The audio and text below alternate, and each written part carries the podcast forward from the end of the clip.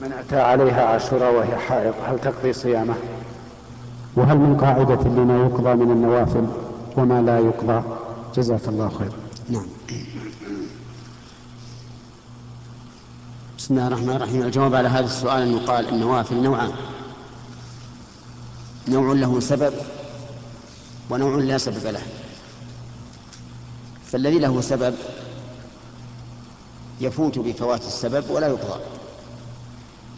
مثال ذلك تحية المسجد.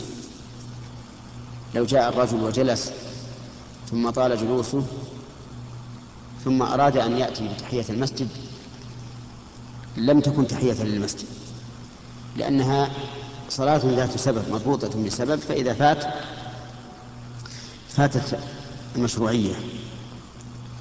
ومثل ذلك فيما يظهر يوم عرفة ويوم عاشوراء.